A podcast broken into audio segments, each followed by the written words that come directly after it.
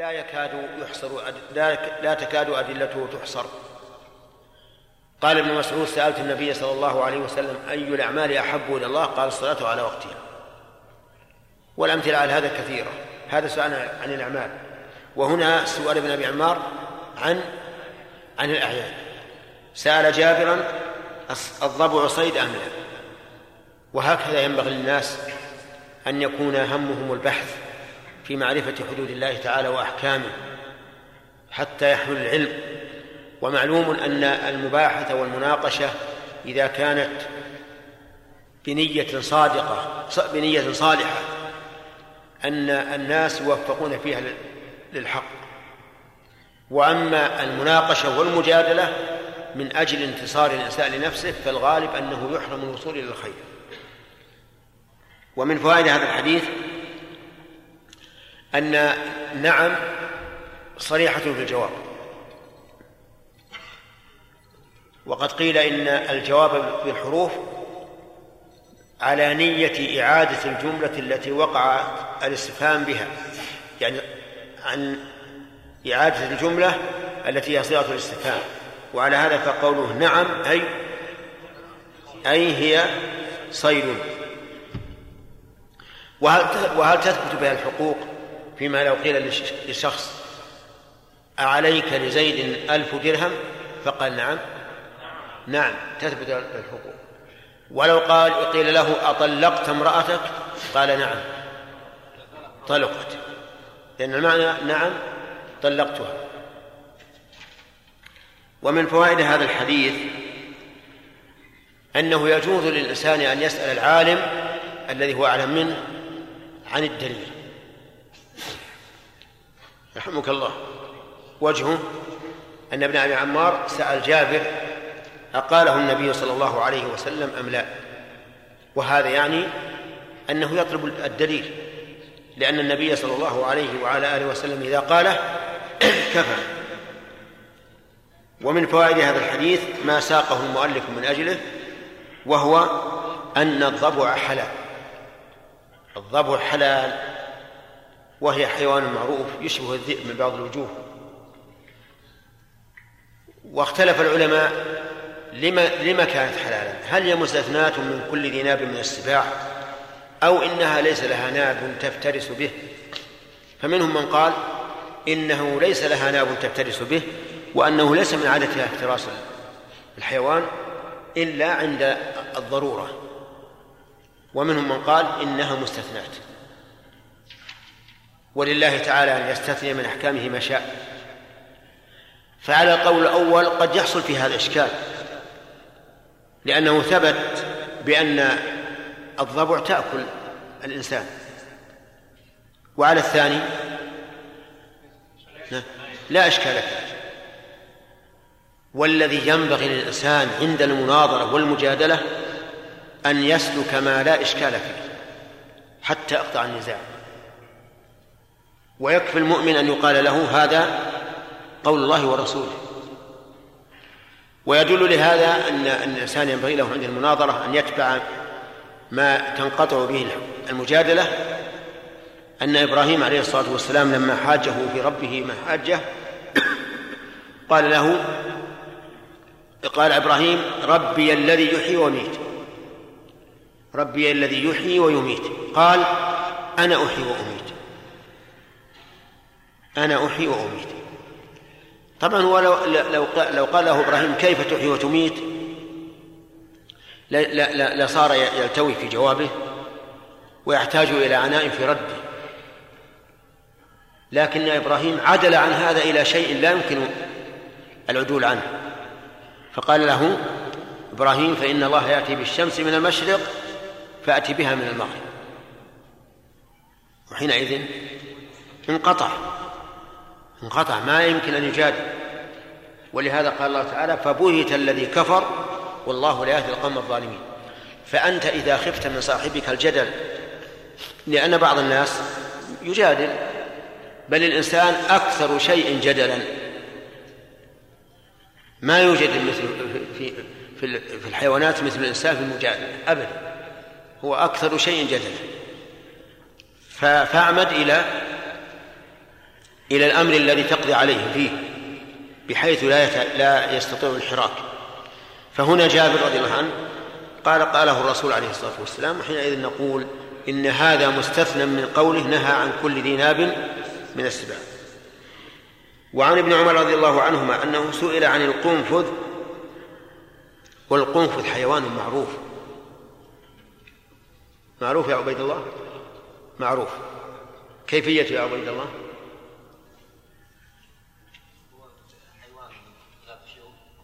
حيوان ذو شوك. ها.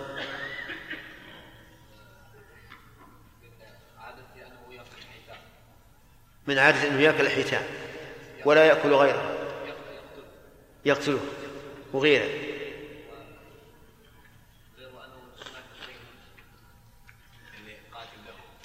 ما ما عرفنا. أنت الآن ضربتنا متاهات.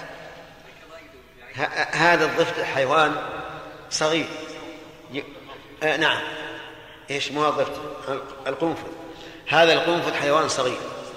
يشبه الفأر. و... و... وقد أعطاه الله عز وجل ثوبا ثوب جلد من الشوك. شوك شديد. إذا آه، أصابك يخرق جلدك. ما دام مطمئنا تجده يمشي على أرجله وتجد طرف رأسه قد خرج يأكل من الأرض فإذا أحس بأحد انطوى حتى يكون كالكرة تماما. ما تجد أي ما ما أي منفع كرة كاملة لكنها كرة شوكية. كرة شوكية. ما حد يقدر يمسك. يحتمي بذلك وهذا من من من هداية الله له.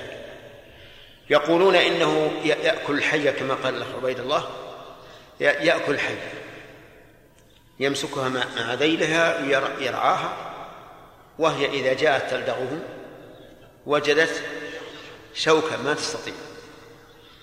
لكن الحدية تغلب هذا العنف تأتي عليه فإذا انطوى على نفسه أمسكت بزقمها إحدى الشوك وشالته إلى الجو.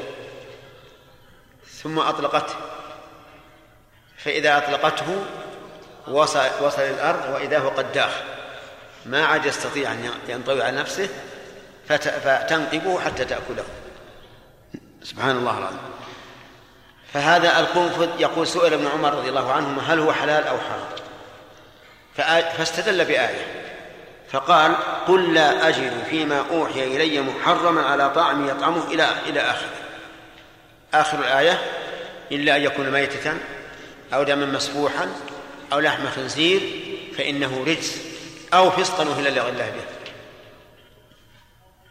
ميتة أو دما مسفوحا أو لحم خنزير أو فسقا أهل لغير الله. به أربعة. أمر الله نبيه أن يقول هذا. والآية في سورة الأنعام وهي مكية.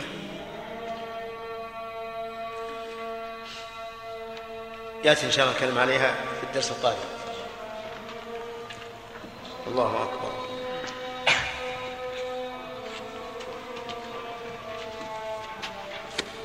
الله أكبر. درس جديد.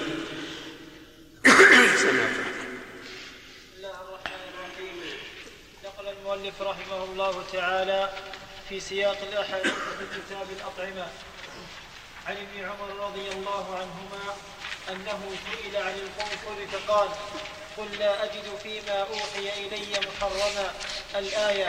فقال, فقال شيخ عنده سمعت أبا هريرة يقول ذكر عند النبي صلى الله عليه وسلم فقال إنها خبيثة من الخبائث.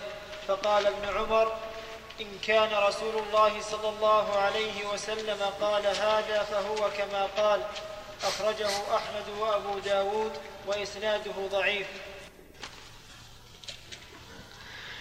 بسم الله الرحمن الرحيم. الحمد لله رب العالمين وصلى الله وسلم على نبينا محمد وعلى آله وأصحابه أجمعين. ما يراد قراءته الليلة فقد قرئ من قبل. فلا حاجة للإعادة يقول عن ابن عمر رضي الله عنهما أنه سئل عن القنفذ فقال, فقال قل لا أجد ما فيما أوحي إلي محرما الآية. فقال شيخ عنده سمعت أبا هريرة يقول ذكر عند النبي صلى الله عليه وسلم فقال إنها أي القنفذة خبيثة من الخبائث. قال ابن عمر فقال ابن عمر إن كان رسول الله صلى الله عليه وعلى آله وسلم قال هذا فهو كما قال أخرجه أحمد وأبو داود وإسناده ضعيف.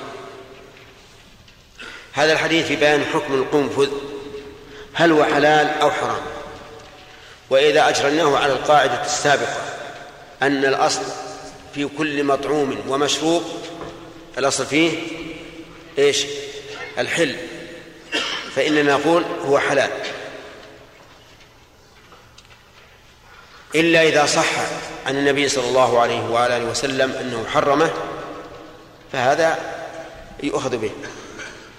في هذا الحديث سئل ابن عمر رضي الله عنهما وهو من فقهاء الصحابة ومفتيهم سئل عن القنفذ يعني أحلاله أو, أو لا فلم يقل هو حلال ولم يقل هو حرام ولكنه أجاب بالدليل فقال قل لا أجد قال بمعنى قرأ. لأن هذه الآية ليست قوله ولكنها قول الله عز وجل. فالمعنى أنه قرأ هذه الآية قل لا أجد فيما أوحي إلي محرما على طاعم يطعمه. الآية. الخطاب في قل للرسول عليه الصلاة والسلام. ولا أجد فيما أوحي إلي يعني من القرآن محرما أي حرمه الله. على طاعم يطعمه إلا أن يكون ميتة أو دما مسفوحا أو لحم خنزير فإنه رجس أو فسقا أهل لغير الله به. أربعة أشياء. إلا أن يكون ميتة وهذه قد علم أنه يستثنى منها ما ميتته حلال مثل السمك والجراد. أو دما مسفوحا وهذا أيضا يستثنى منه الدم الطاهر.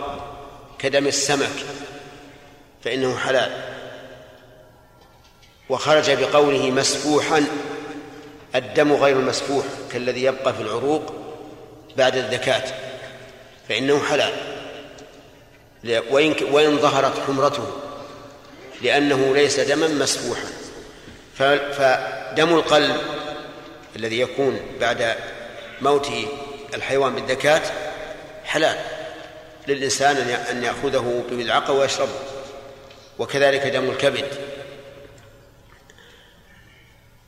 أو لحم خنزير وهو الحيوان المعروف الخبيث المشهور بشيئين خبيثين إحدى أحدهما معنوي والثاني حسي. أما الحسي فإنه كان يأكل العذرات والقاذورات وأما المعنوي فلأنه لا غيرة لا غيرة فيه إطلاقا والمتغذي فيه ربما يناله من هذا الخلق الذميم أن تنزع منه الغيرة سواء على أهله أو على دينه. وقوله فإنه رجس لا شك أن الضمير في قوله فإنه يعود على الضمير المستتر في قوله إلا أن يكون. أي لا أجد في الذي أوحي إلي محرما على طعام يطعمه إلا أن يكون ذلك الشيء ميتة أو دما مسفوحا أو لحم خنزير فإنه أي ما ذكر رجس وليس عائدا على لحم الخنزير فقط لأن لأن قوله آه، ميتا أو دما مسفوحا أو لحم خنزير هذه كلها خبر لكان التي فيها ضمير يعود على إيش؟ على الشيء المطعوم. فعليه يكون قوله فإنه رجس يكون الضمير عائدا على ما ذكر كله وليس عائدا على لحم الخنزير فقط. والرجس هو النجس. وهذه العلة كما تعلم كما رأيتم علة منصوصة. وعلى هذا فنقول كل نجس محرم. لأن الحكم يدور مع علته وجودا وعدما ولا يصح أن نقول كل محرم نجسا آه نعم. ولا يصح أن نقول كل محرم نجس. لأن من المحرمات ما ليس بنجس كالسم والدخان الدخان وكذلك على قول الراجح الخمر فإنه محرم وليس بنجس. أو فسقا أهل لغير الله به. فسقا أهل لغير الله به أهل لغير الله به الجملة كالبيان لقوله فسقا. يعني يبين ما هو الفسق. والفسق هو الخروج عن الطاعة والذي أهل به أهل لغير الله به مذبوح على الشرك. فيكون حراما. وإن كان هو في ذاته ليس ليس بخبيث لكن لما لما ذبح لغير الله صار خبيثا لا خبثا ذاتيا ولكنه خبث معنوي. ولهذا فصله عن قوله فإنه رجس. ليتبين أن ما حرم من أجل ذبحه لغير الله ليس لقدارته بذاته بل قد يكون من أنقى ما يكون في ذبحا لكنه من أجل أنه خبيث معنى. وهذه الآية استدل بها ابن عمر رضي الله عنهما على حل القنفذ. لأن القنفذ ليس مذكورا في هذه الثلاثة. الثلاثة أو الأربعة؟ في هذه الأربعة. ليس مذكورا فيها. وعلى هذا فيدخل في الحلال. وهذا استدلال جيد. ولكن الآية الكريمة لا ينافيها ما ثبت تحريمه بعد ذلك. لا ينافيها ما ثبت تحريمه بعد ذلك. لأن الله قال له لا أجد فيما أوحي ولم يقل ما لا أجد فيما يوحى إلي وأوحي فعل ماضي. يدل على أن ما مضى مما أوحي إليه ليس فيه تحريم إلا هذه الأشياء إلا هذه الأشياء الثلاثة. أما المستقبل فله شأن آخر. ولذلك ثبت عن النبي صلى الله عليه وعلى وسلم أنه حرم لحوم الحمر الأهلية مع أنها ليست مما ذكر. وكذلك كل ذي مخلب من الطير وكل ذي ناب من السباع. وعلى هذا فلا يكون ما ذكر بعد نزول هذه الآية لا يكون نسخا لها. لأن الآية لم تدل على تعميم الحكم. وإنما دلت على إيش؟ على تعميم الحكم فيما فيما مضى.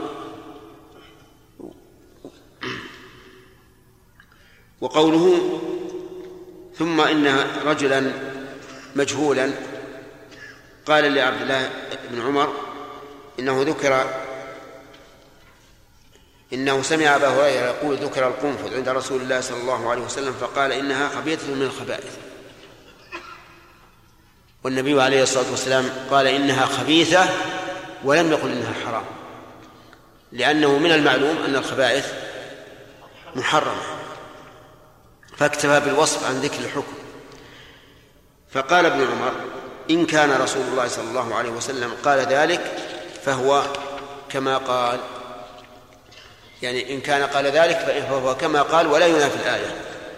لأن الآية ليس فيها حصر التحريم فيما يستقبل إنما فيها حصر التحريم فيما مضى فلا ينافي أن يأتي حكم يحرم ما لم يذكر فيها.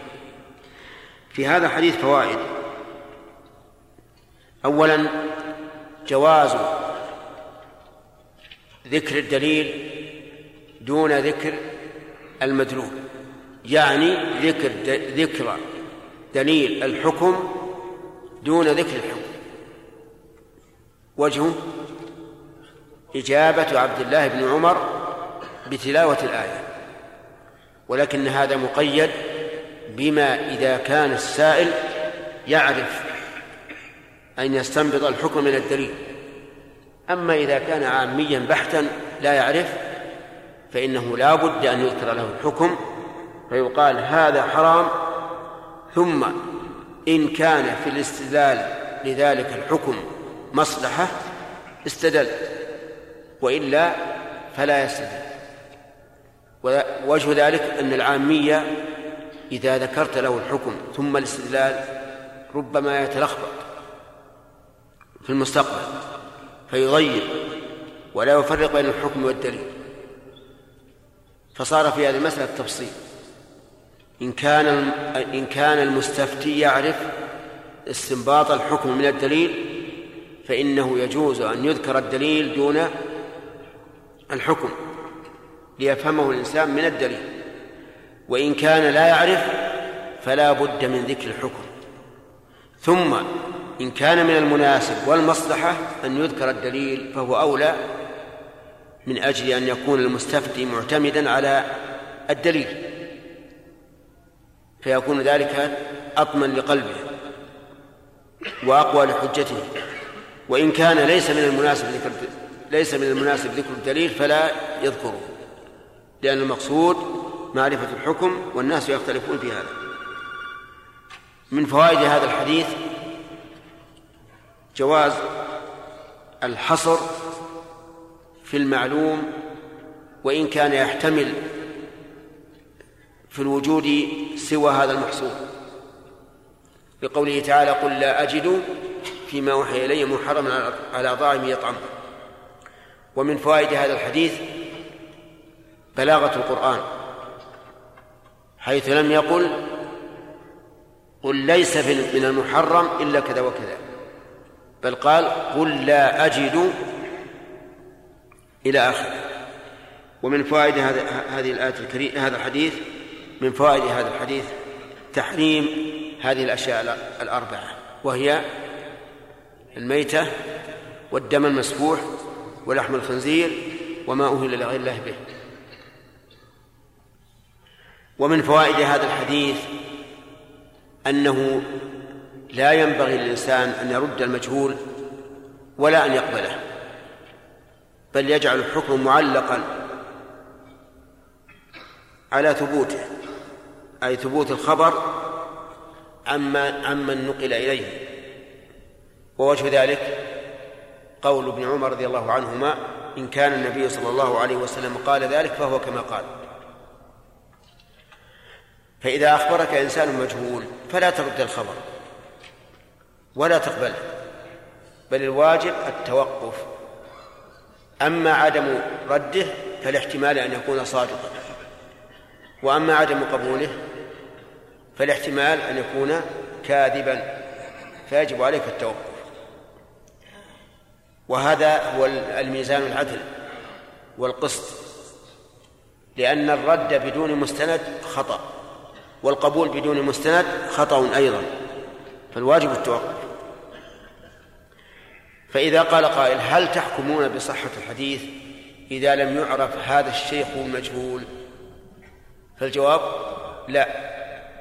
ولهذا قال الحافظ بن حجر إنه إن إسناده ضعيف لجهالة هذا الشيخ. وينبني على ذلك هل يثبت الحكم بالحل أو بالتحريم في القنفذ. الحل يثبت الحل لأنه إذا ضعف السند فإنه لا يحتج به إذ لا يحتج إلا بالحديث الذي يكون حسنا أو صحيحا أما ما كان ضعيفا فلا. فإن قال قائل إذا كرهه الإنسان كراهة طبيعية. فهل له أن يمتنع منه؟ الجواب نعم له ذلك. كما امتنع النبي صلى الله عليه وعلى آله وسلم من أكل الضب مع إباحته ومن ومن لا يهتم به ولا يكرهه فليأكل لأن الحديث لم يصح في في في كونه من الخبائث. ولهذا كان بعض أهل العلم يرى حله وكان العامة المقلدين المقلدون لهؤلاء العلماء لا يستكرهونه أبدا ويرون أنه من جنس اليربوع وشبهه.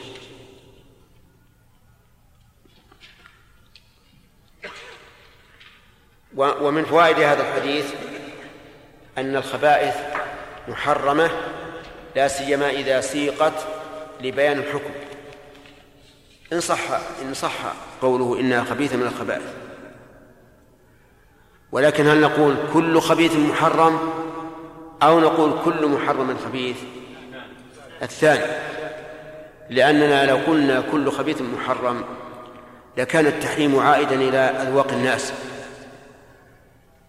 وقد يستخبث قوم هذا الشيء ولا يستخبثه آخرون. ثم إن النبي صلى الله عليه وسلم بين أن شجرة البصل والثوم ونحوها خبيثة ومع ذلك فهي حلال.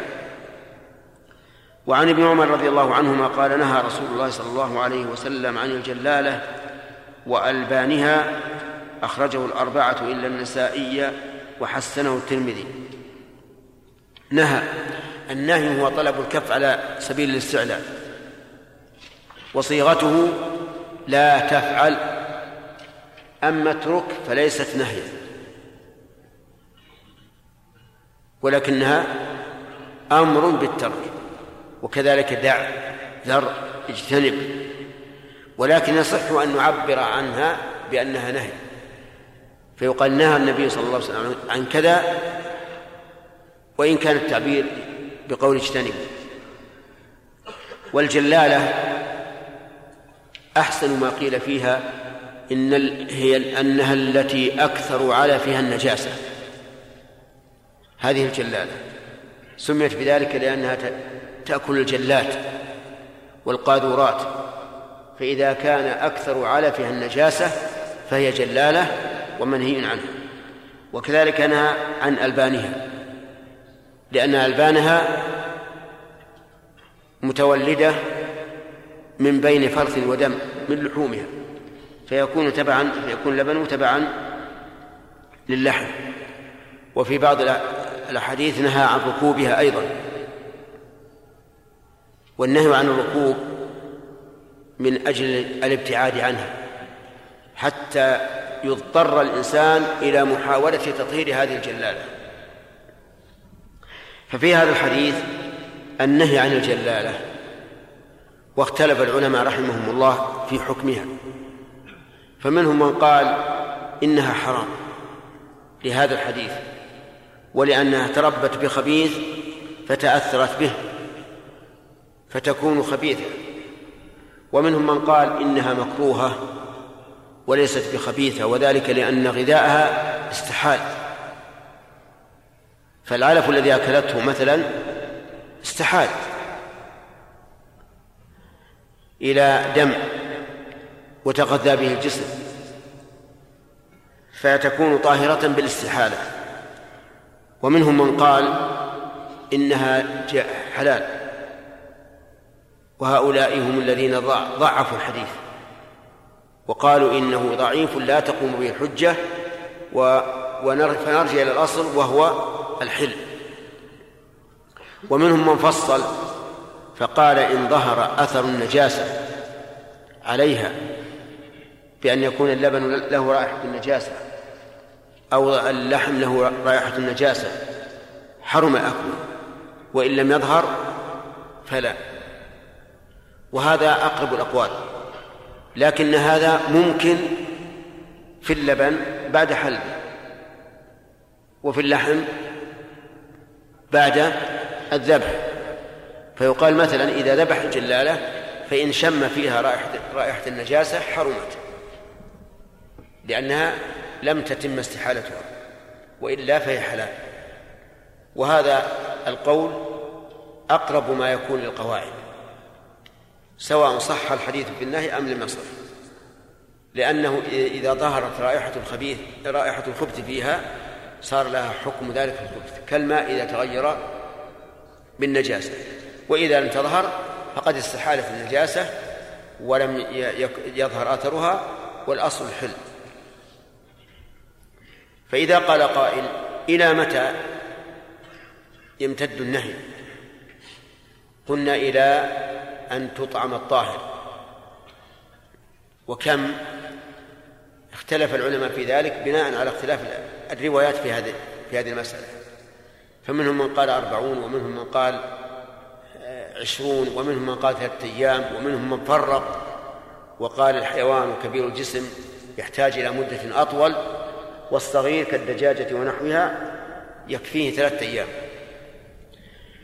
ولعل هذا أقرب الأقوال. أن يقال يختلف هذا باختلاف حجم إيش؟ الحيوان. الكبير يحتاج إلى مدة طويلة والصغير دون ذلك. وكذلك ينبغي أن يقال ويختلف أيضا باختلاف كثرة أكلها النجاسة. فإذا كان لها مدة طويلة تتغذى بالنجاسة وجب أن يكون انتظار التطهير أكثر. وإذا كان مدتها قليلة فيكون انتظار التطهير أقل. والميزان ما ذكرناه أولا وهو إيش؟ الرائحة. يعني حتى لو حتى لو أننا حبسناها عن النجاسات وأطعمناها الطاهر ثم ذبحناها ووجدنا فيها رائحة النجاسة فإنها تكون حراما. لأنها لم لا لم, لا لم يزل عنها وصف الخبث. وعن أسماء بنت أبي وعن أبي قتادة رضي الله عنه في قصة الحمار الوحشي فأكل منه النبي صلى الله عليه وعلى آله وسلم. قصة أبي قتادة رضي الله عنه أنه كان مع أصحابه وكان حلالا وكان أصحابه محرمين فرأوا حمارا وحشيا. و وجعلوا جعل بعضهم يحدث بعضا وينظر بعضهم إلى بعض ويضحك.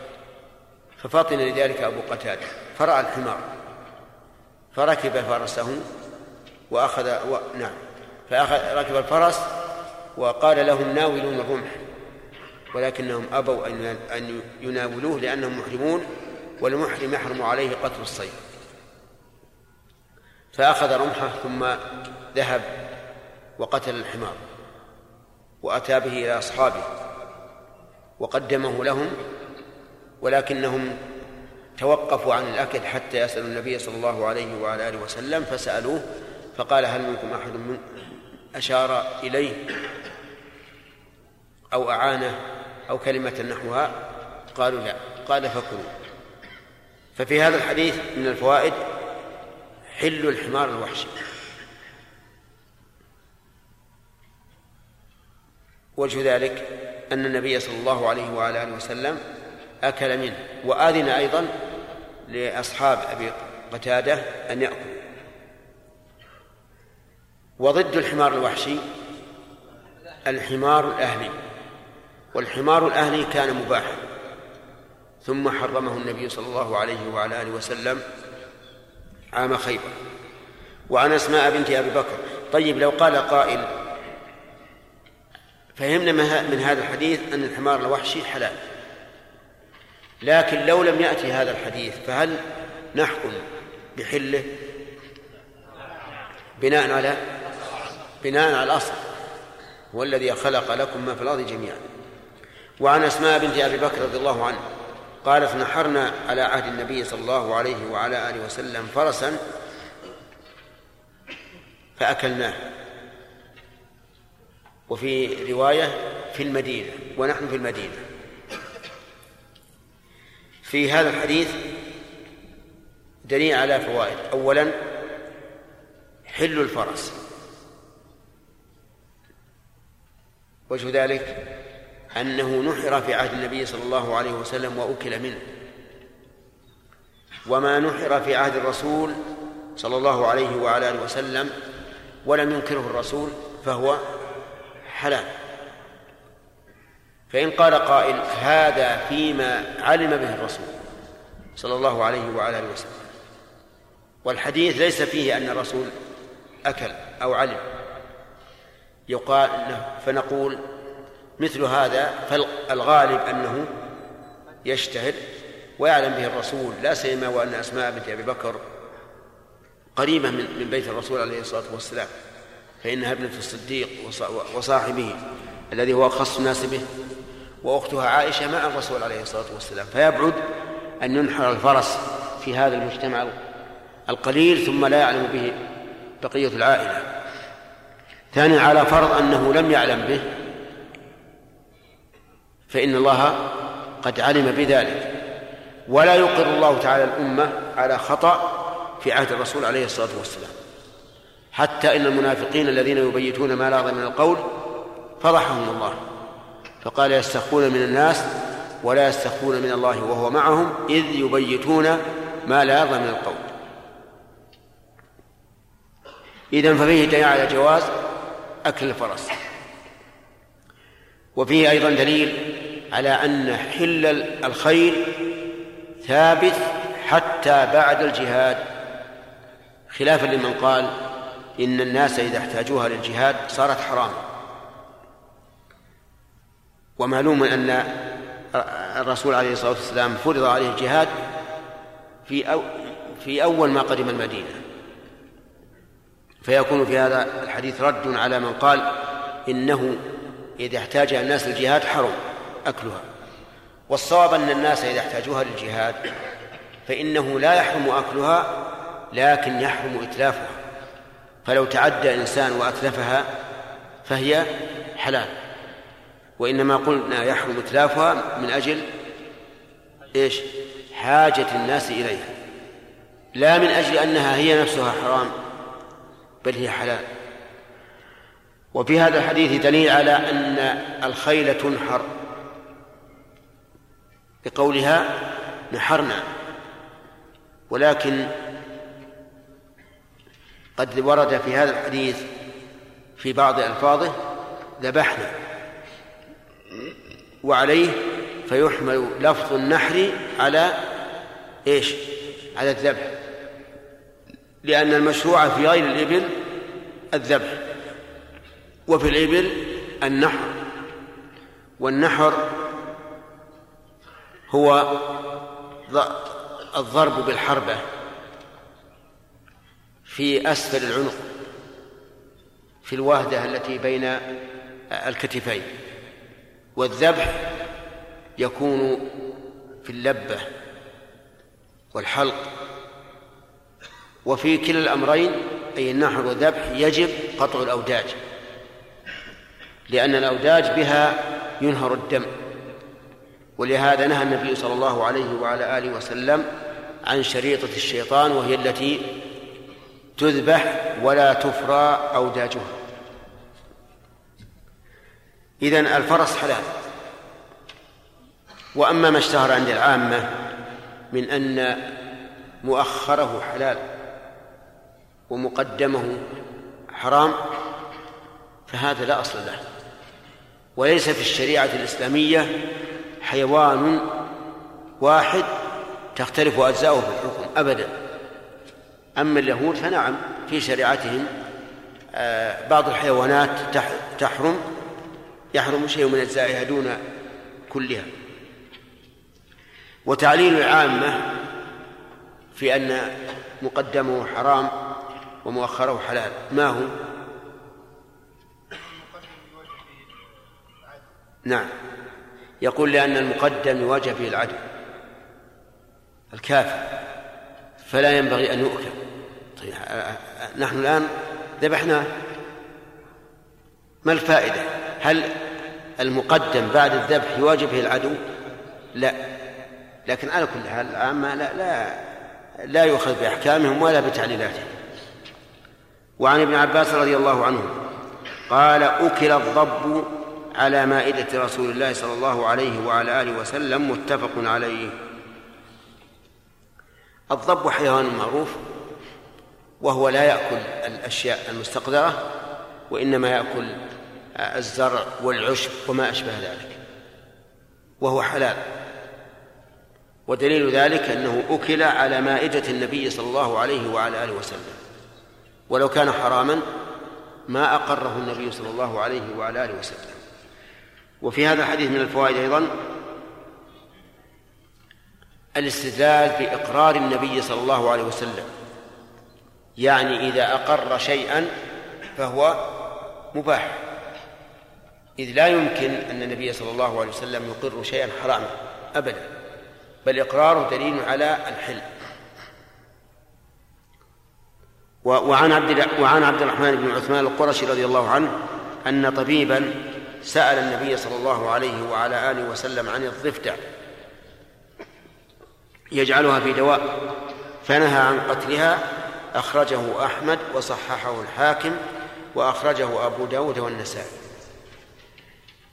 الضفدع دويبة معروفة تعيش في البر وتعيش في الماء. وهذا الطبيب سأل النبي صلى الله عليه وسلم عنها يجعلها دواء.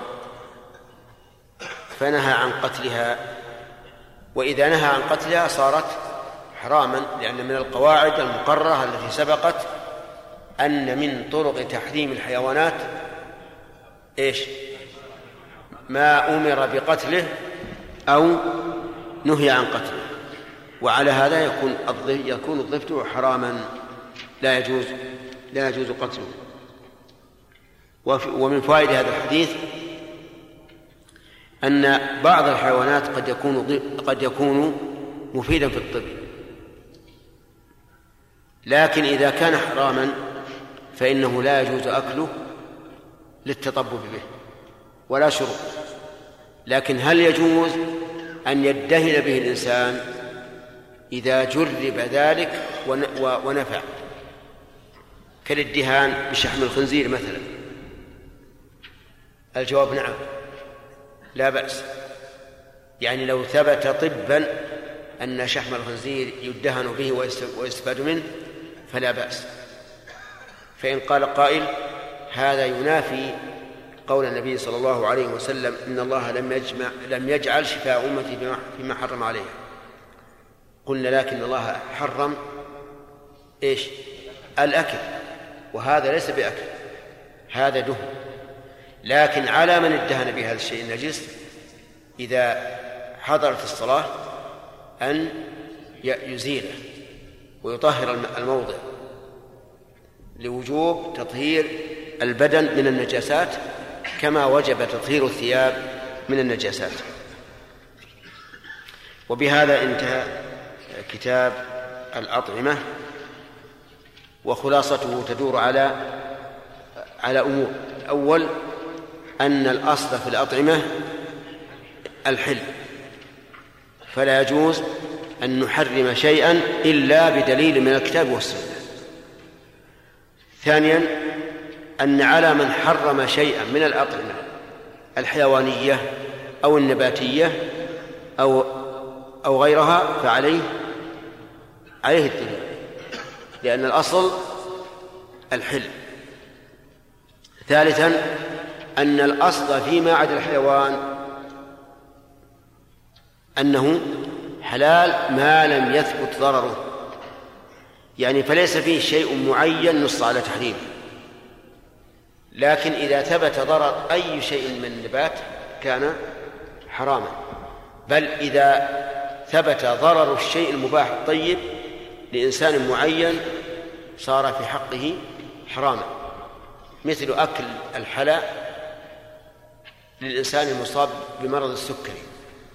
والذي ثبت أنه يتضرر بأكل الحلوى فإننا نقول أكل الحلوى على هذا الرجل حرام. لأن الله تعالى قال ولا تقتلوا أنفسكم. والنهي عن القتل النفس يشمل قتل النفس الذي المؤدي إلى الهلاك وكذلك ما يكون ضررا على الإنسان. كذلك أيضا حرم شيخ الإسلام رحمه الله أكل الإنسان إذا كان يستلزم التخمة. ومعنى التخمة تغير المعدة ونتنها وخبثها. وذلك بكثرة الأكل أحيانا أو بالتخليط أحيانا. ربما يكون الإنسان مثلا قد تعشى وأكل لحما ثم قدم إليه طعام آخر فأكل أيضا لحما وربما يكون اللحم الثاني نيئا. نعم كثير الدهن.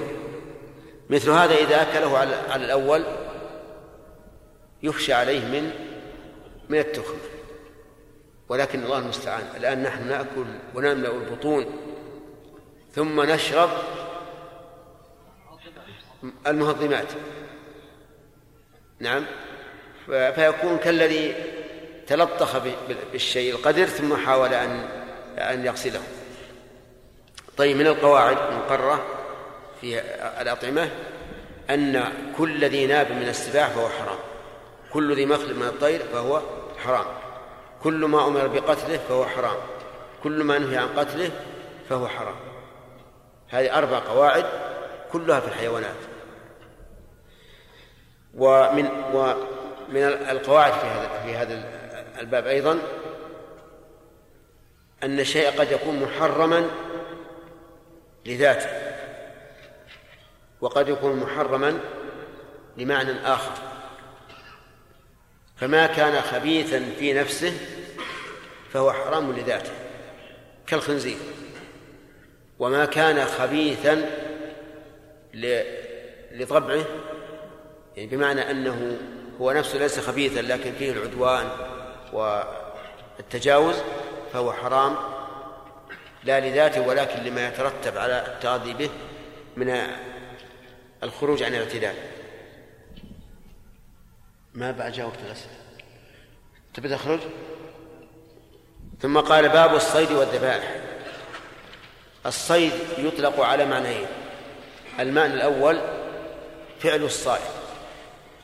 فيقال صاد يصيد صيدا. والثاني على المصيد. فيكون من باب إطلاق المصدر وإرادة اسم المفعول. وإطلاق المصدر وإرادة اسم المفعول كثير في اللغة العربية ومن الأخ اللي جنب فؤاد. إطلاق المصدر وإرادة اسم اسم المفعول كثير اللغة العربية. ومنه فؤاد. غرس. لا نعم. ها؟ إيش؟ فراش بمعنى مفروش مثل غراس بمعنى مغروس نعم. خلق بمعنى مخلوق. ومنه حمل في البطن بمعنى محمول. ومنه من عمل عملا ليس عليه أمرنا فهو رد بمعنى مردود. على كل حال هذا موجود في اللغة العربية كثيرا. اذا صيد بمعنى مصيد. فصار كلمة صيد تطلق على معنيين. الأول فعل الصائد وهي على هذا الوجه مصدر. والثاني المصيد وهي على هذا الوجه مصدر يريد به اسم المفعول. وهو اقتناص الصيد. اقتناص الصيد. نعم اقتناص حيوان متوحش هذا الصيد. اقتناص حيوان متوحش. وأما الذبائح فهو جمع ذبيحة. كصحائف جمع صحيفة. وفعيلة أي ذبيحة بمعنى إيش؟ مفعولة. بمعنى مفعولة. كجريح بمعنى مجروح والذبح انهار دم الحيوان المقدور عليه بأي وسيلة كانت ولكن لا بد من شروط تذكر إن شاء الله. ما هو الأصل في الصيد بمعنى المصيد؟ وش الأصل. عجيب. الحل. بناء على القواعد السابقة. عن أبي هريرة رضي الله عنه قال قال رسول الله صلى الله عليه وعلى آله وسلم من اتخذ كلبا إلا كلب ماشية أو صيد أو زرع انتقص من أجره كل يوم قيراط. صدر المؤلف هذا الباب بهذا الحديث لأن الكلاب من جملة ما يصطاد به. فلهذا كان ينبغي لنا أن نعرف الآلة التي يصاد بها وحكمها قبل أن نعرف حكم الصيد وما نعم وما يشترط له. وأظن وقت الأسئلة دخل. نعم. محمد.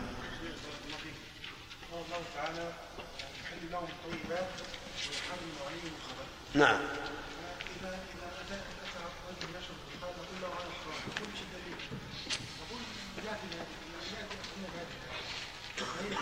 لا يصح. الاستدلال بهذه الآية لا يصح.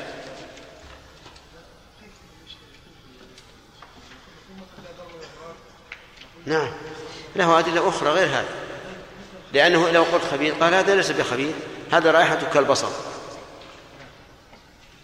نعم. إيش؟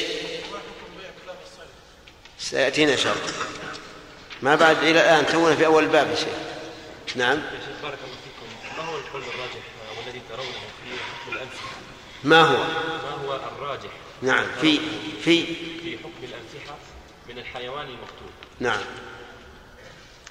يرى شيخ الإسلام رحمه الله انها انه أنها نجسة لكنها تخلط في شيء مباح وتذوب فيه. تذوب فيه. غاية ما هي ذلك أنها تجبله فقط. ويقول إن الصحابة رضي الله عنهم لما فتحوا فارس صاروا يأكلون من جبن المجوس. وهو مجبن بأنفحة الميتة لأن ذبائحهم ميتة.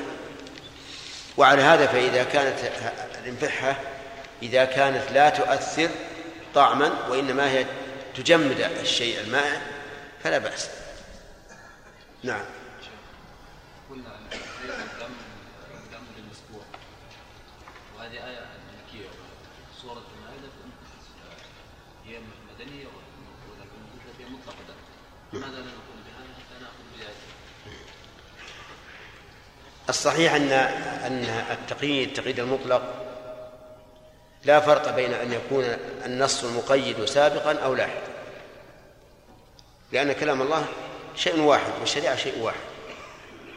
ثم أن الرسول عليه الصلاة والسلام كان يأكل الحيوان ولا يقول آه، اغسل اللحم من الدم. ثم إن حديث ابن عمر احلت لنا ميتان ودمان أما الميتان فالجراد والحوت وأما الدمان فالكلب والطحال. كل هذا يبين أن هذا القيد مطلوب. شيخ لاحق الصحابة في حديث أبي قتادة ما شيخ أنه يريدون يلفتوا نظرا إيش؟ يريدون أن يلفتوا نظرا يريد؟ يلفتوا نظر أبي قتادة في الصيد نعم. الصحابة نعم. يحتمل هذا ويحتمل ويحتمل أنهم ضحكوا لأنهم يحبون أكله. لكن لا يتأتى وهم محرمون. كأن واحد كل واحد ليتنا محلين نعم. شيخ أحسن الله إليك. آه، يبقى دم آه، بعد تعليق الذبيحة آه، عند عند عنق النحر. نعم عند عنق أو الذبح. نعم. هل يحل هذا الدم؟ أم أما ما أما ما يتقاطر فهذا يتقاطر من داخل الجوف فهو حلال. لكن يبقى النظر يقال هذا الذي تقاطر من الجوف يمر على دم إيش؟ نجس. فشيخ الإسلام ابن تيمية رحمه الله يقول هذا يعفى عنه. لأن لأنه مما يشق أن أن يغسل. ولو كان يغسل في عهد الرسول عليه الصلاة والسلام لكان مما تتوافر الدواعي على نقله. وما قاله الشيخ رحمه الله أرفق بالناس. أما المشهور من المذهب فلا بد أن تغسل الرقبة. بعد الذبح لأنها تلوثت بدم نجس لكن ما ذهب إليه الشيخ أولى لا في هذه ولا فيما آه، أصابه فم الكلب في الصيد.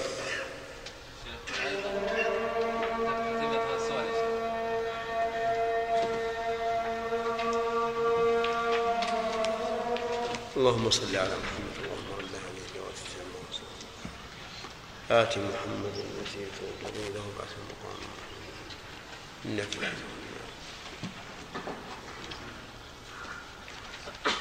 نعم عبد الله. إذا كان إذا كان. نعم. نعم. فهو حلال. لا لا المقابل مدفون. الأموات مدفونون نعم. لا لعله ما ليس الضبط لعله هذا يسمونه الورع الورر. نعم. في أسئلة بعد ها؟ بعد الأذان في إيه خمس دقائق. نعم.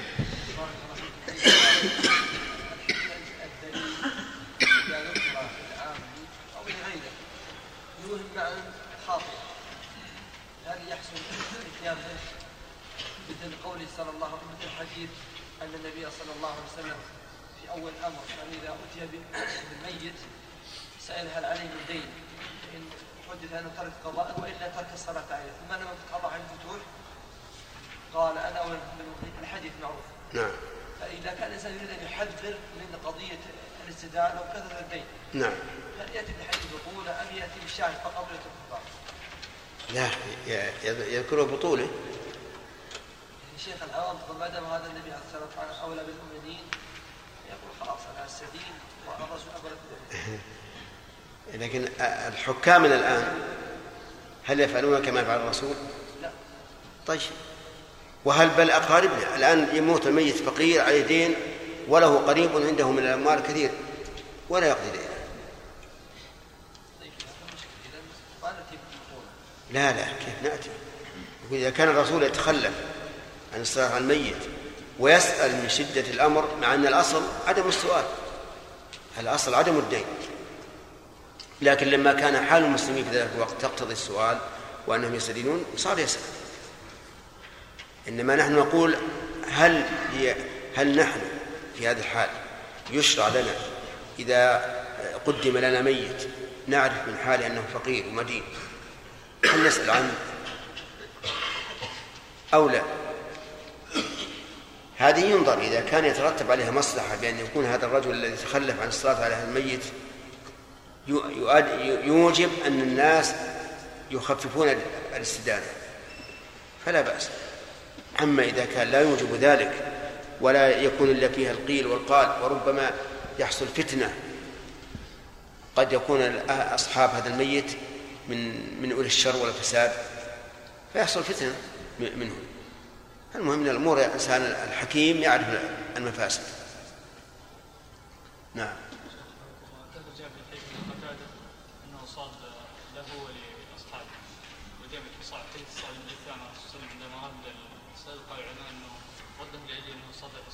نعم. يجمع بينهما بأن أبا, أبا قتادة ما كان يريد أن يعطيه أصحابه. صاده لنفسه. يحتمل أنه يريد أن ينقله للرسول عليه الصلاة والسلام أو أنه يعني في الأصل يريد أن يصيده لنفسه ويمن عليهم بذلك كهدية أو صدقة.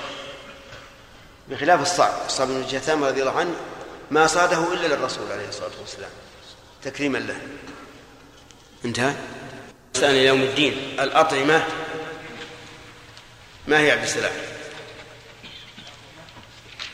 جمع وهي ما يؤكل بس.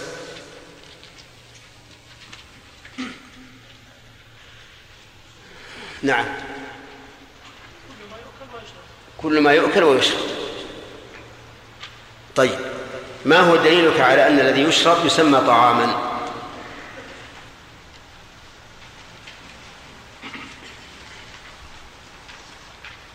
متعب.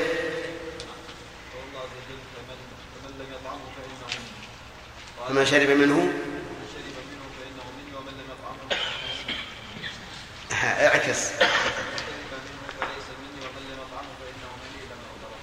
طيب. طيب. ولأنه يطعم يذاق. يحس الإنسان بطعمه في فمه. طيب. ما هو الأصل فيها؟ اصبر أنا سألتك عن الأصل ولم أسألك عن الدليل. الأصل فيها الحل طيب. ما هو الدليل يا حامد؟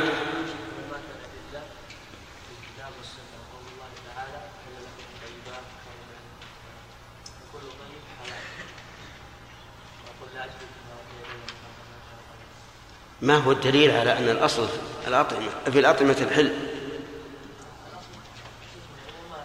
وش العمومات؟ وش العمومات؟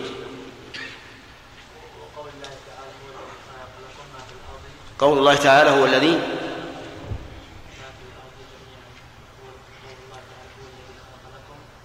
بس قف على هذا. طيب. آه تنازع رجلان يا آدم. تنازع رجلان في في طير. طائر. أحدهما قال إنه حلال والثاني قال إنه حرام. فمن الذي يطالب بالدليل؟ الذي يحرم هو الذي هو المطالب بالدليل. الذي يقول إنه حرام هو المطالب بالدليل. لأنه على خلاف؟ على خلاف الأصل. على خلاف. بارك الله طيب عندنا قواعد فيما يحرم من الحيوانات. القاعدة الأولى آدم.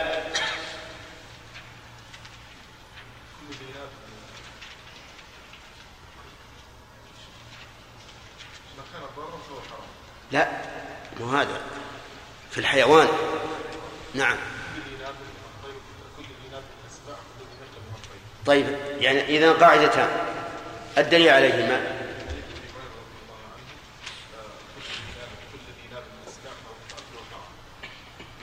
طيب. والثاني؟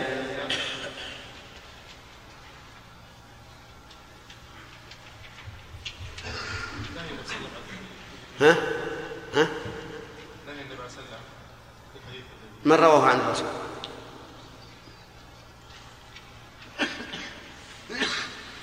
هذا يدلنا على ما حفظت الباب.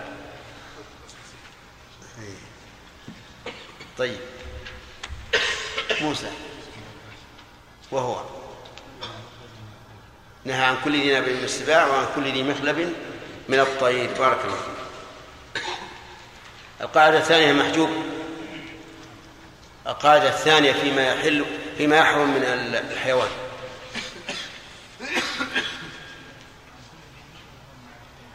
قلناها. قلناها. قلناها يا أخي. كل ما أمر ما أمر بأكل الشر كل ما أمر بأكل الشر كل ما نهى عن أكله هي هي القاعدتين اللي سبق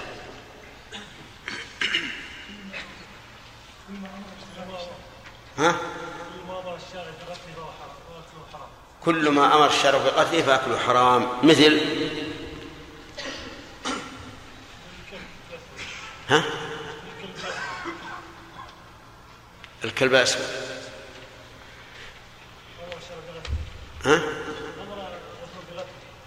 الدليل من الجن؟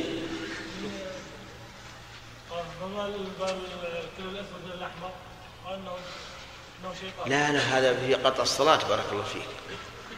هذا في قطع الصلاة. ما ألا تحفظ شيئا عده الرسول عليه الصلاة والسلام مما أمر بقتله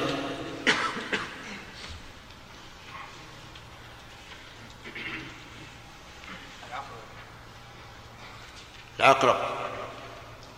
الله عليه وسلم أمر بقتل خمس من الدواب معناها انه الحل والحرم وذكر منها العقرب بارك الله فيك. طيب ما هي الحكمة يا إبراهيم من تحريم قتل من تحريم أكل ما أمر الشرع بقتله لأن هذه التي شرع قاتلها بطبعها ما هو فيها معتدله نعم اذا تقبل الانسان فانه يسير اليها فإنه إذا- إذا تغذى بها ربما يكتسب من أخلاقه أحسنت. طيب.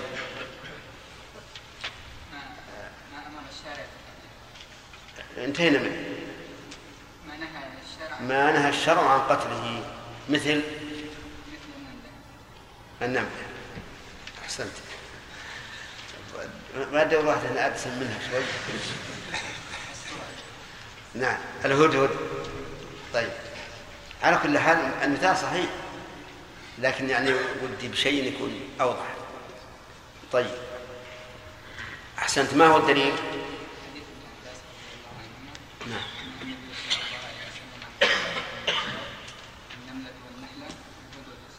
طيب.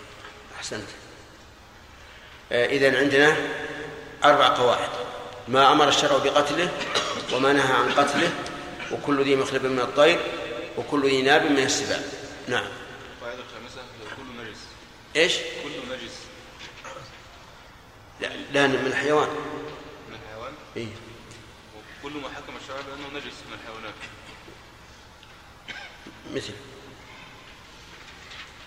مثل الكلب كلب.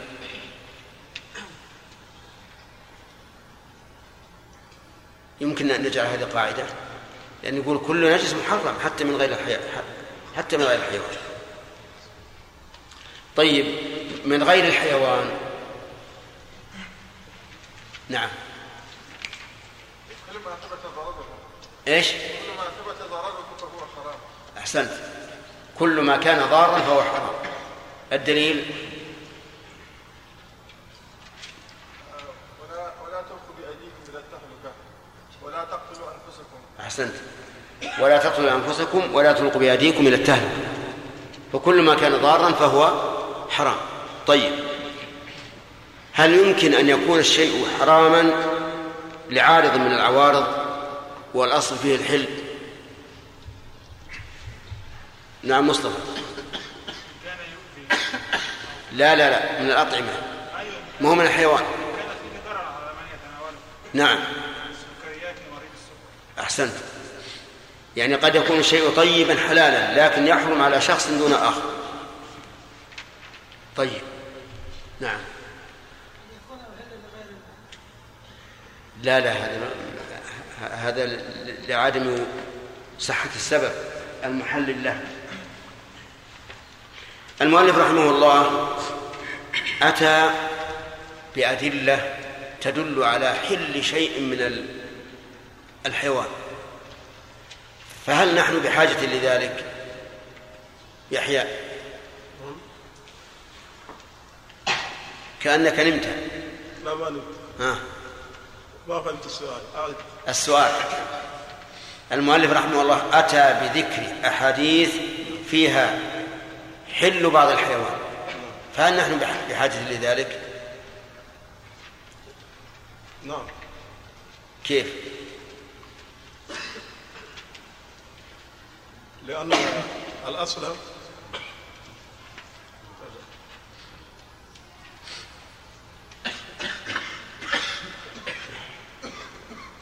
يلا امشي.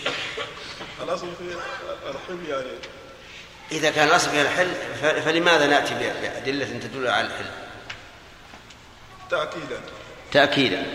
وقد تكون المسألة من مسائل الخلاف والنزاع فيأتي بها المؤلف لإثبات الحق فيها مثل آه، ذكره حديث أسماء أنهم نحروا فرسا على عهد النبي صلى الله عليه وسلم وأكلوه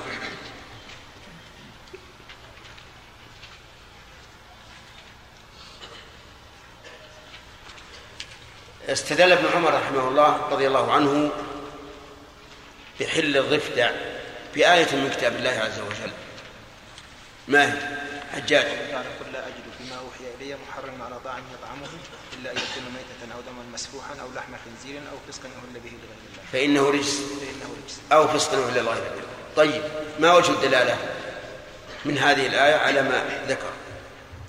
وجه الدلالة على أن ال- ال- الضفدع ليس من هذه الأشياء. القنفذ. القنفذ. ليس من هذه الأشياء الأربعة إي نعم. نعم. ليس منها. ليس منها. لكن هل يتم الاستدلال بهذه الآية. على كلام ابن عمر؟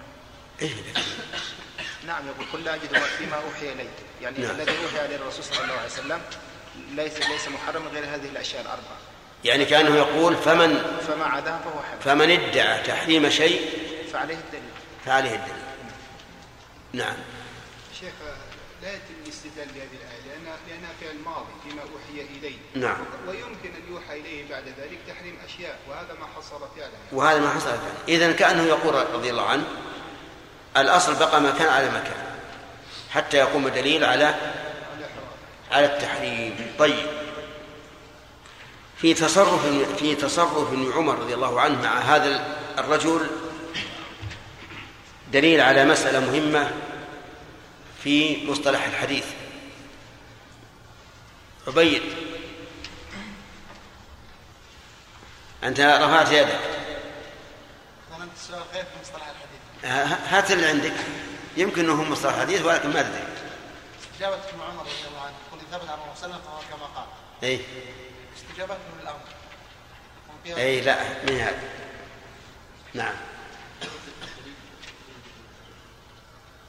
لا. اي نعم. قال. تعليق صحة الحديث على على على ثقة الراوي. يعني أن الراوي المجهول لا يقبل. كذا؟ لأنه شيخ ما ما يعلم منه. ولكن هل يرد أو لا؟ لا يرد ولا لا يرد ولا يقبل حتى يتبين أمره. طيب. ولهذا أصل من كتاب الله قول تعالى يا أيها الذين آمنوا إن جاءكم فاسق بنبأ فتبينوا قوله تعالى يا أيها الذين آمنوا إن جاءكم فاسق بنبأ فتبينوا. طيب. وهذه قاعدة مهمة لأن الأشياء إما أن تعلم أو يغلب على ظنك صدق الخبر وإما أن تعلم أو يغلب على ظنك كذبه وهذان أمران واضحان. وإما أن تشك فهنا يجب التوقف لأن هذا هو العدل. أن لا ترد شيئا لا تعلم أنه خطأ أو لا يغلب على ظنك أنه خطأ.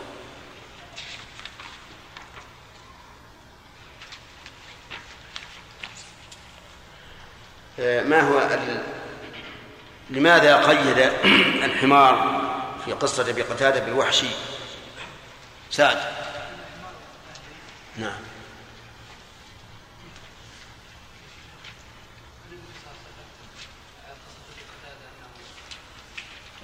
لكن لماذا قيد الحمار بالوحشي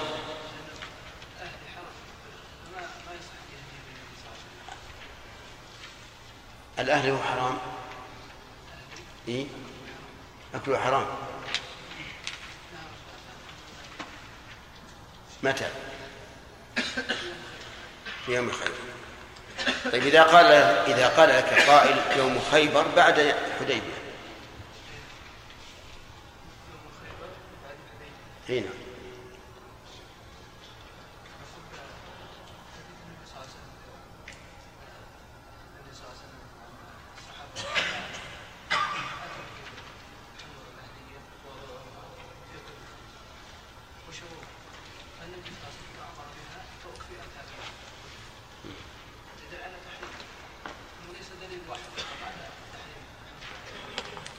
الرواية الرواية هنا وقعت بعد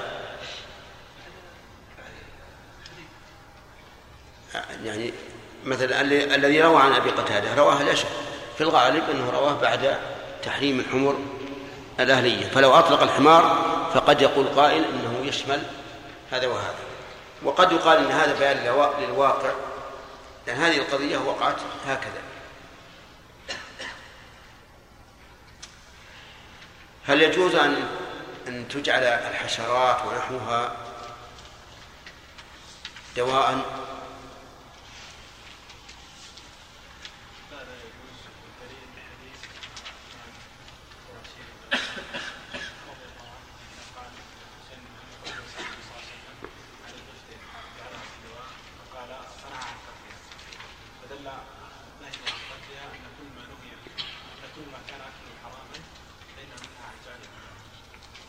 لا لا وسعت القضية نعم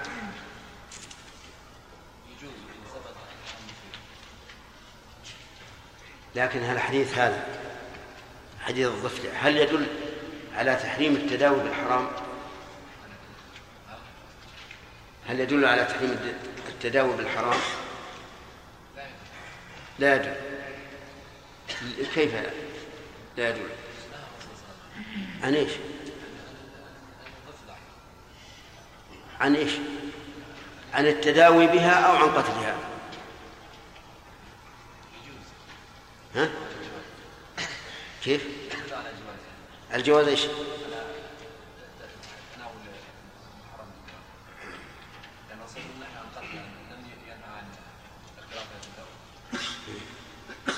يعني وهذا قد يكون إنها عن قتلها لأنه كما يذكر إن نطيقها تسبيح. نعم. هذا على كل حال ما جاء في الدرس لكن ما يخالف لا بأس أن نختبركم في أذهانكم.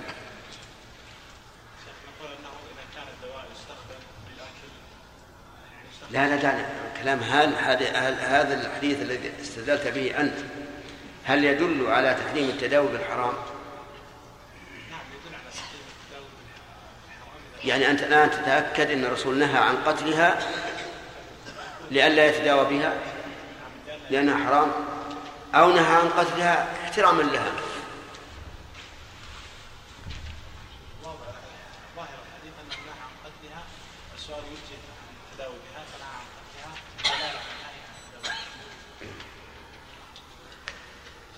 النهي عن القتل يدل على تحريم الاكل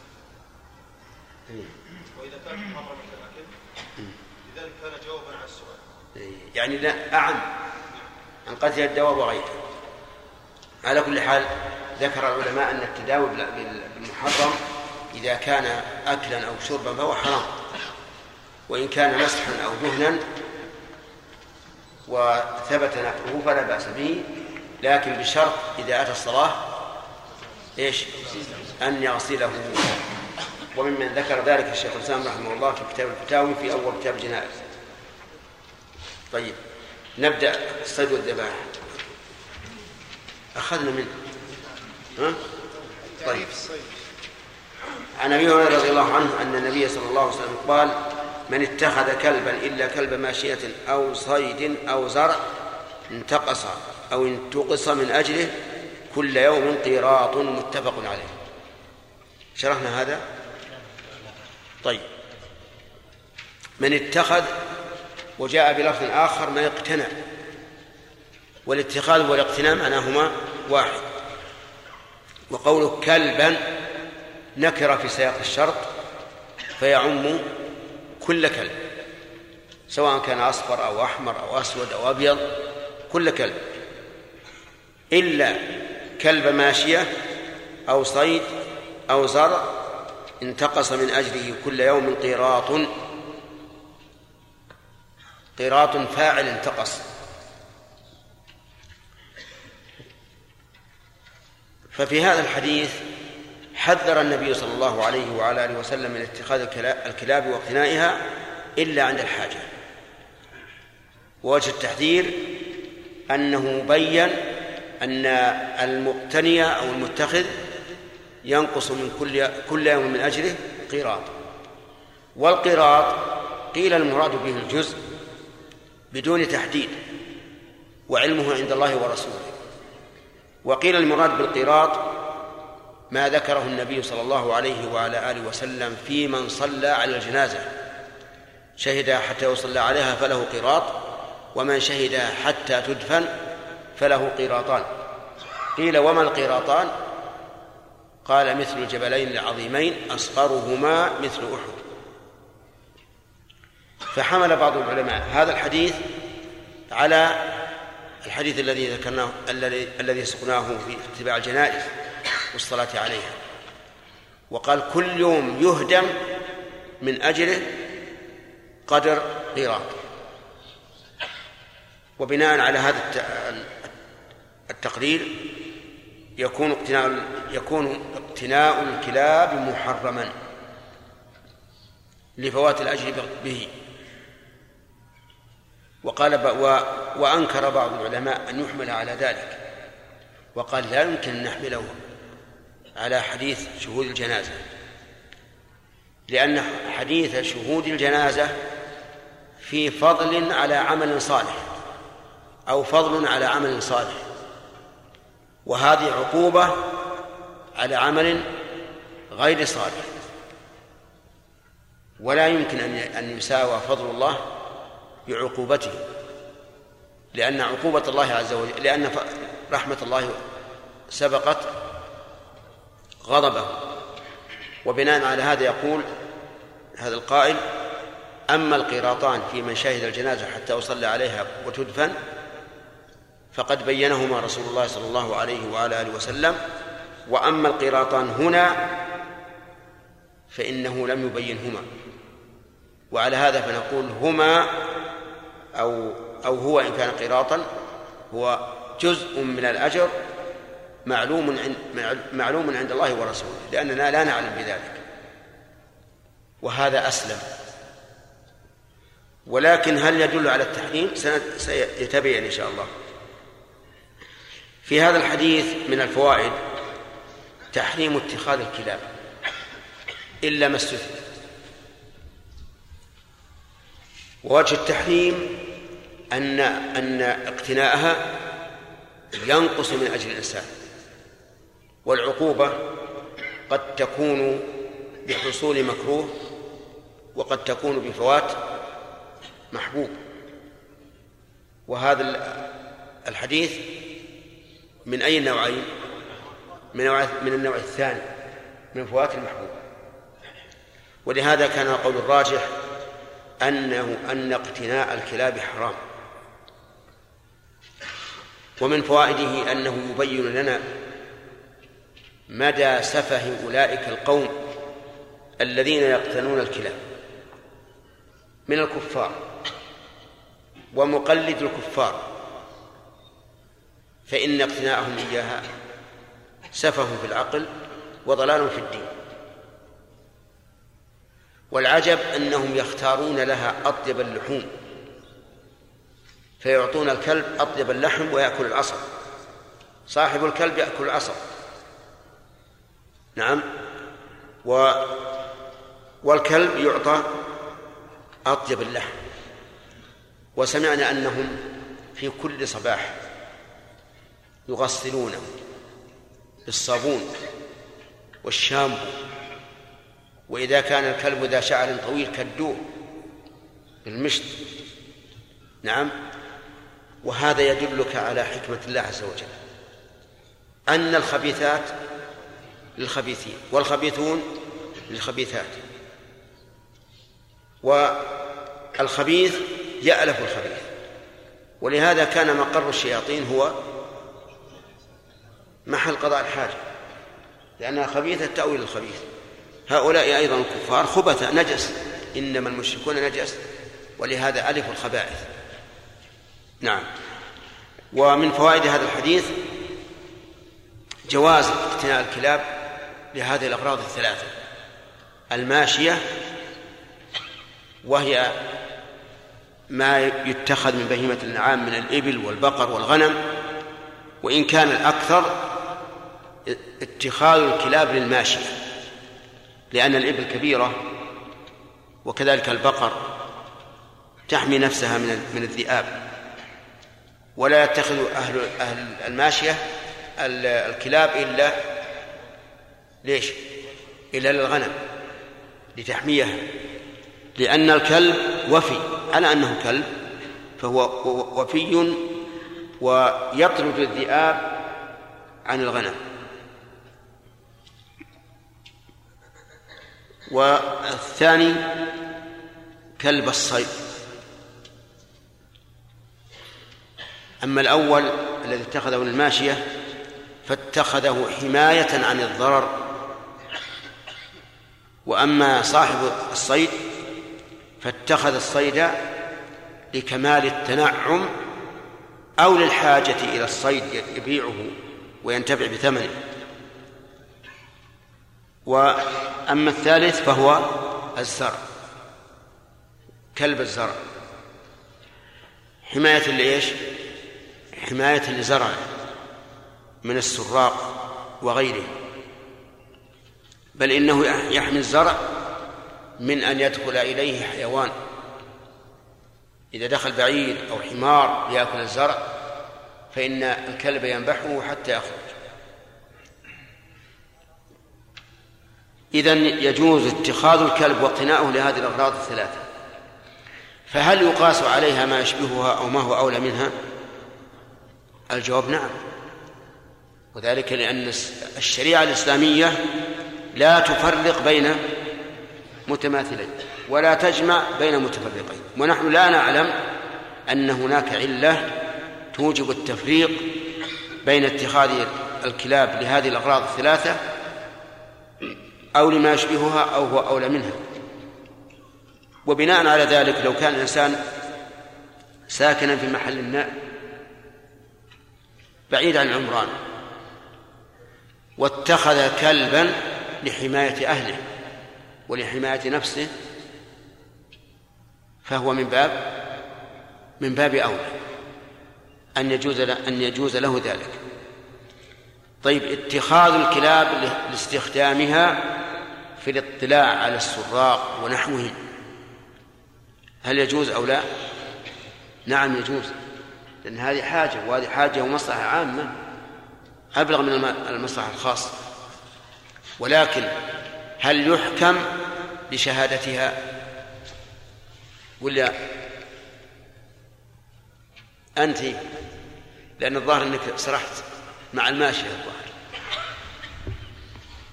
ها؟ أصدقني هل سرحت أو لا؟ صحيح؟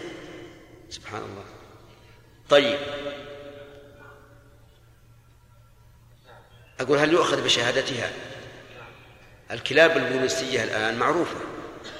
فهل يؤخذ بشهادتها إذا أمسكت إنسانا على أن. على أنه متهم بالسرقة؟ يؤخذ بشهادته نعم. وتقطع يده. يد الذي أمسكته. ها؟ طيب. إيش تقول؟ إذا وش الفائدة منها؟ إبراهيم. أجاب. طيب. أجابوا مع أن أحمد الصيد هو أحمد اللي أجاب؟ أنت إيه، لا تجيب حتى تسأل. أقول نعم هي لا يؤخذ بشهادتها ولكن هي قرينة لا شك. فيؤخذ المتهم حتى يتبين أمره. ومن إذا قال قائل أنتم قلتم إن اقتناء الكلاب حرام. وهذه المسائل الثلاث ليست ضرورة. والقاعدة الشرعية أن الحرام لا يباح إلا للضرورة. لقول الله تعالى وقد فصل لكم ما حرم عليكم إلا ما اضطررتم إليه. أفلا يمكن أن نجعل إباحة اقتنائها لهذه الأغراض الثلاثة دليلا على أن على أنه ليس بحرام على أن اقتناءها ليس بحرام. لأن الحرام لا لا تجيزه المصلحة والحاجة. لا يجيزه إلا الضرورة. نعم.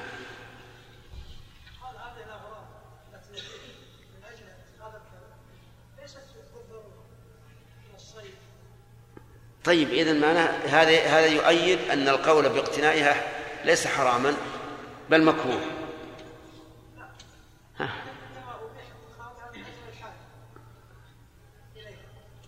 إيه نعم.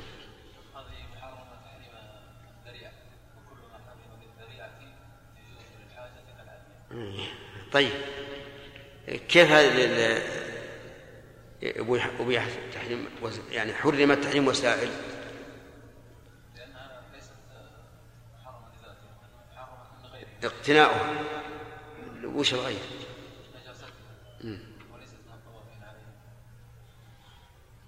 النجاسة تروي عن الناس منع الملائكة من دخول البيت وما أشبه ذلك. علل متعددة. وقد يقال إن هذا من رحمة الله عز وجل أن أباح هذه هذه الأشياء من أجل الحاجة أو المصلحة. ويكون هذا مستثنى من القاعدة. والقول بأن اقتناءها مكروه مع قوله انتقص من من أجله كل يوم قيراط بعيد جدا. والاعتراض الذي أوردناه قريب جدا أن الأصل في المحرم أن لا يباح إلا للضرورة لكن نقول لما عمت البلوى بهذه بهذه ال- الأغراض رخص فيها الشارع مع أنه أحيانا قد تكون هذه الأشياء إيش؟ ضرورة قد تكون ضرورة كالماشية لأن لأن تسلط السباع على الماشية وإتلافها يضطر الإنسان إلى أن يدافع. والصيد أيضا ربما يكون ضرورة. قد يكون الإنسان ليس له كسب يعيش به وأهله إلا الصيد. وكذلك يقال في الزرع. ثم قال وعن علي بن حاتم رضي الله عنه قال قال رسول الله صلى الله عليه وعلى آله وسلم إذا أرسلت كلبك فاذكر اسم الله عليه فإن أمسك عليك فأدركته حيا فاذبحه وإن أدركته قد قتل ولم يأكل منه فكل وإن وجدت مع كلبك كلبا غيره وقد قتل فلا تأكل فإنك لا تدري أيهما قتله. وإن رميت بسهمك فاذكر اسم الله عليه فإن غاب عنك يوما فلم تجد فيه إلا أثر سهمك فكل إن شئت وإن وجدته غريقا في الماء فلا تأخذ بين النبي صلى الله عليه وسلم في هذا الحديث ما الآلة التي يكون بها قتل, قتل الصيد وبين أنها نوعان جارحة وآلة. الجارحة قال فيها إذا أرسلت كلبك فاذكر اسم الله عليه. وقالوا وقوله كلبك المراد به الكلب المعلم. لأن الكلب قد يعلم وقد لا يعلم. وبماذا يحصل التعليم؟ يحصل تعليم الكلب بكونه يسترسل إذا أرسل. وينزجر إذا زجر.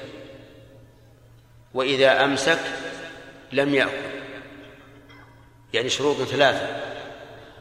الأول أن يسترسل إذا أرسل. بمعنى أن صاحبه إذا رأى الصيد وأشلاه به استرسل. أما إذا كان لا يسترسل إذا أرسل بمعنى أنه إن كان جائعا استرسل وإن كان غير جائع سكت وقال الراحة زينة. فهذا ليس بمعلم. الثاني أن ينزجر إذا زجر.